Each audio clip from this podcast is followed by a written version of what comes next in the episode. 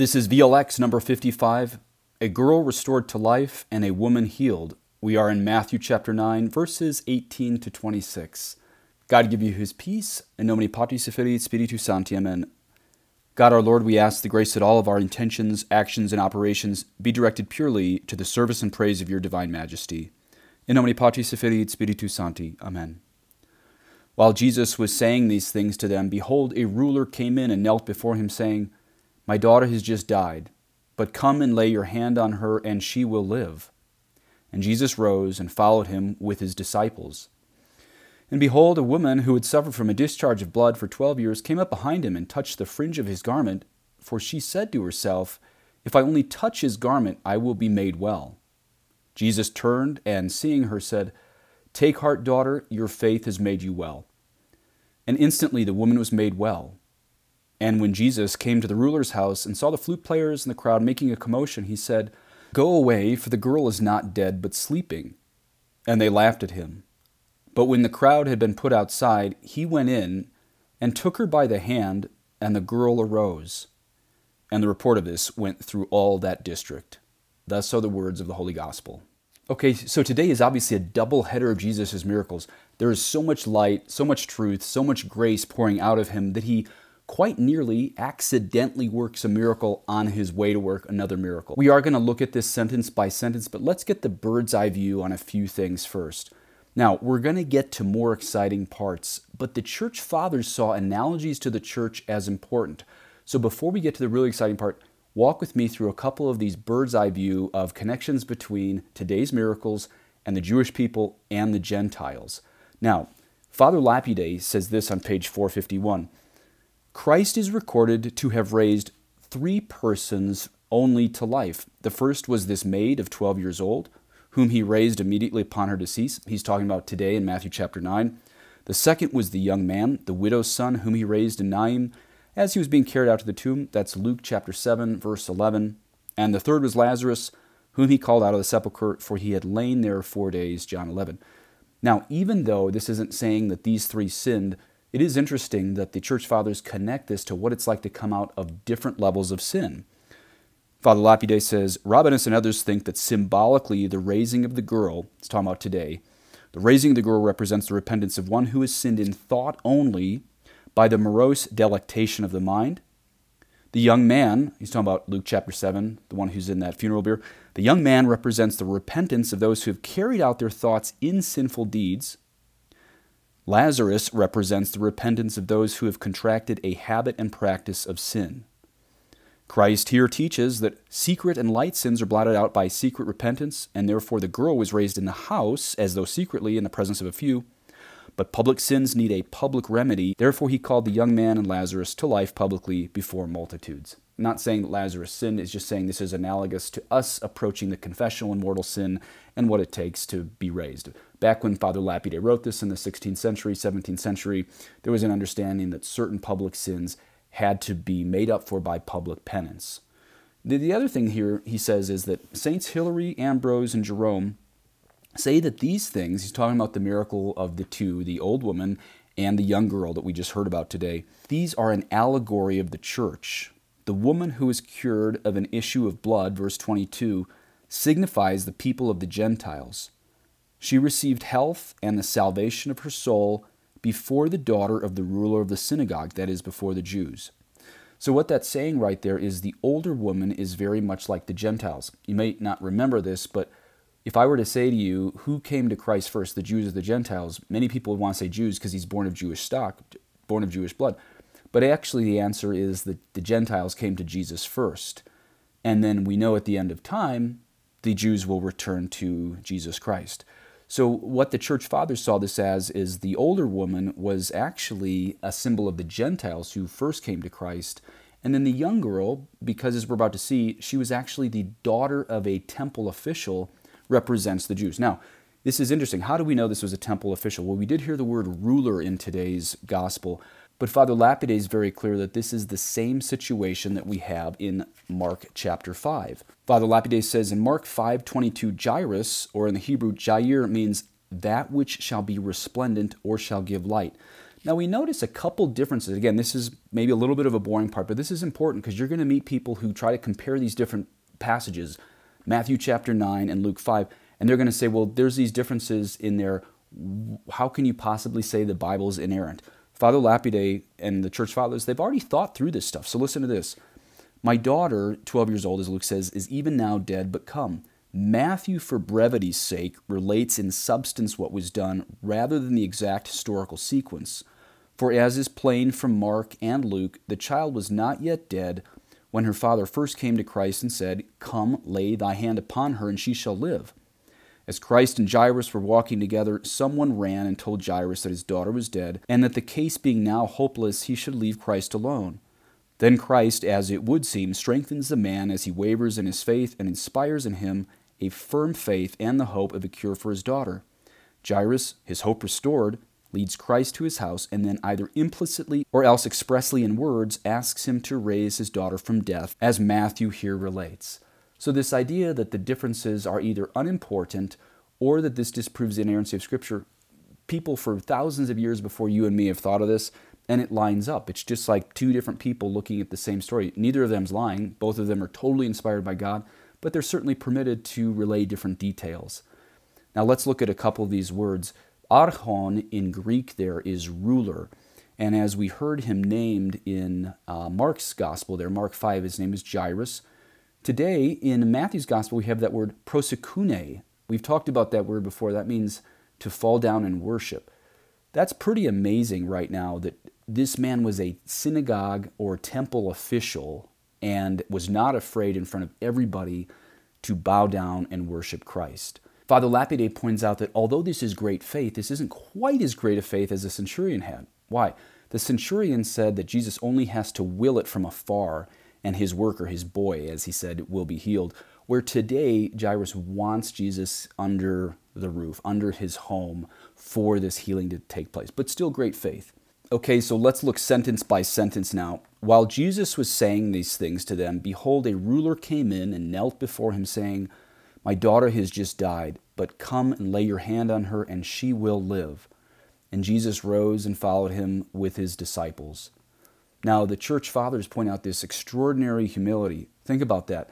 You have a temple official serving Yahweh, the God of the universe, and then it's Yahweh himself who gets up at the beck and call of a temple official to go help his daughter.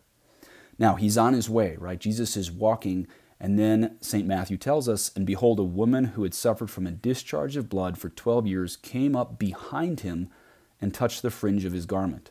The Greek word there for discharge of blood is Heimerousa, where we get the English word hemorrhage. Heimerousa, hemorrhage. By the way, I think most of you know this, but Jesus' spoken language of Aramaic was closer to the language that was written in the Old Testament, namely Hebrew. The New Testament was written in Greek, the Old Testament in Hebrew. What Jesus spoke was Aramaic, which was closer to Hebrew, but all of the New Testament was written in Greek, inspired by the Holy Ghost, so we're going to be looking at the Greek. Now, how about those words, fringe of his garment? This old woman touches the fringe of his garment. You might remember seeing at Eucharistic processions that you'll often see people touch the humeral veil surrounding the monstrance, surrounding the Eucharist. Why did they do that? To be healed, because the Eucharist is literally the Son of God, and then the veil surrounding him is enough to touch and be healed. So many people believe, and many people have been healed doing this. Okay, now this verse, Jesus turned and seeing her said, Take heart, daughter, your faith has made you well. And instantly the woman was made well. Now, if you're in the study method of prayer, this might be worth meditating on just how encouraging our Lord's words are. And the word take courage in Greek is just one word, tharse. And then he calls her daughter. Does that mean daughter of Israel or his own daughter? And how beautiful for an older woman to be called daughter. We forget the human side of all of this, how Jesus was so sensitive to human needs. You know, old women may have been called old women back then, um, but Jesus calls her daughter. Now, one neat thing here is that there's a little alliteration in the Greek there, that the imperative of courage, take courage, and the calling of her daughter, they both start with the same letter, theta. So it's just two words together, tharse, thugater, tharse, thugater. Tharse, take courage, thugater is daughter. Take courage, daughter. Wouldn't you love for Jesus to look at you especially if you're an older woman, and say, courage, daughter, uh, especially in these tough times. And it says, and instantly the woman was made well. Now next, Jesus comes to the ruler's house, and he saw the flute players and the crowd making a commotion. Trumpets were played at Jewish funerals for men, flutes for children. Why did they do this? Well, it was to elicit tears and peace, kind of like the melancholic elevator music they play in funeral parlors today. Not kidding, the same notion here. Now, verse twenty-four is a big verse to look at today, especially if you're doing the study way of prayer. Jesus says, "Go away, for the girl is not dead, but sleeping." And they laughed at him. Now, we're going to look at those two words, sleeping and dead. There's no tricky things on translations. We don't even have to look at the Greek because it's perfectly translated. But I have always wondered, why did Jesus say she was sleeping? Was he asserting that she was truly sleeping and not dead? Let's see what the church fathers say. I was always wondering this, and I didn't know until I read this this week. This is very beautiful. The girl was really dead, as is plain from verse eighteen. Christ, however, denied this and said that she was asleep. He gives us two reasons. One, because as Saint Jerome says to God and himself, to whom all things live, she was not dead, and because she was to be raised again at the judgment day. Then Father Lapide quotes First Thessalonians four twelve, "He has fallen asleep in the Lord." It's speaking of someone in the New Testament community.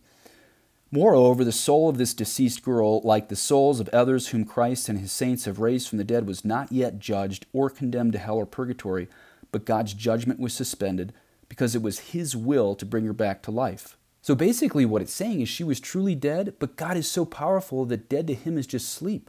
She was truly in cardiac arrest, but because Christ is the master and the God of everything, it's just as easy for him to wake a sleeping person as a dead person. But she was truly in cardiac arrest. You have to hear that. Saint John Chrysostom adds, "Christ shows by this expression that it was as easy to him to raise the dead as to awaken men out of sleep. And therefore we should not fear death, for when he comes nigh, it is no longer death but sleep." So the thing to remember is that even though she's in cardiac arrest, Jesus is saying that to him and his power, she's only asleep. But I think the main verse I would suggest to both the way of study and the imaginative way of prayer is the end of today's section. Listen again. "But when the crowd had been put outside, he went in and took her by the hand, and the girl arose. And the report of this went through all that district." Now, Mark is clear in Mark five. If you look back there, you can compare these two sections today. Mark is clear that everyone left except Peter, James, and John. Peter, James, and John were allowed to stay with Jesus for this miracle of the dead girl being raised. So let's look at those five words, "took her by the hand." The word for take in Greek is ekratisen. Now Lapide defines that as caught it, held it forcefully, took possession of it. Now that doesn't mean Jesus was squeezing her knuckles together or anything, but that same verb is used in Apocalypse three. Listen to this quote. "Because you have kept my word about patient endurance, I will keep you from the hour of trial that is coming upon the whole world to try those who dwell on the earth. I am coming soon. Hold fast what you have so that no one may seize your crown. The one who conquers, I will make him a pillar in the temple of my God."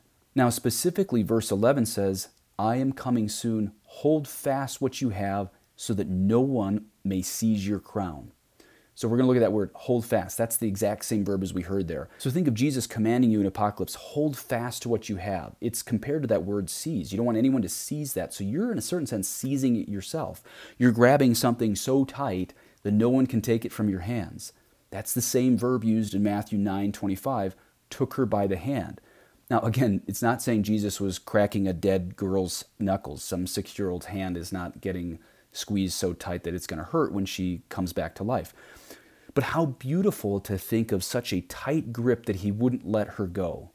As I said, the Greek implies, no one can take it from your hands. How Christ holds her hands is astonishing as he brings her back to life. Now for the imaginative way of prayer, this might sound a little bit dramatic, might even be a little bit tough, but it worked pretty well for me. I want you to picture a six or seven-year-old girl that you really know in real life. Maybe it's your daughter. Maybe you could picture back to twenty years ago with your sister when she was six or seven. Maybe it's a niece. Picture a real six or seven-year-old girl that you know, and I want you to picture her dead on your couch or the couch of a friend or couch of a family member. And now she's not just lying on the couch with nothing there. Probably people would roll up some sheets and some blankets, put a pillow there.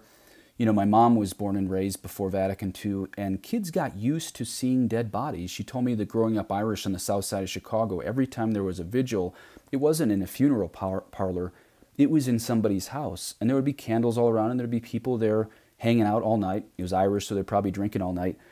But they would get used to, even from the age of being very, very small, they were in people's homes and they saw dead people all the time. And it, and my mom said it didn't scare her, you know.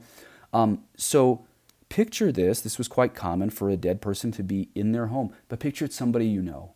Picture this little girl in a real place that you know, a real girl. I know that's going to be kind of hard, picturing her as dead. Um, but you're there with Peter, James, and John. And imagine our Lord coming and taking her hand and bringing her back to life.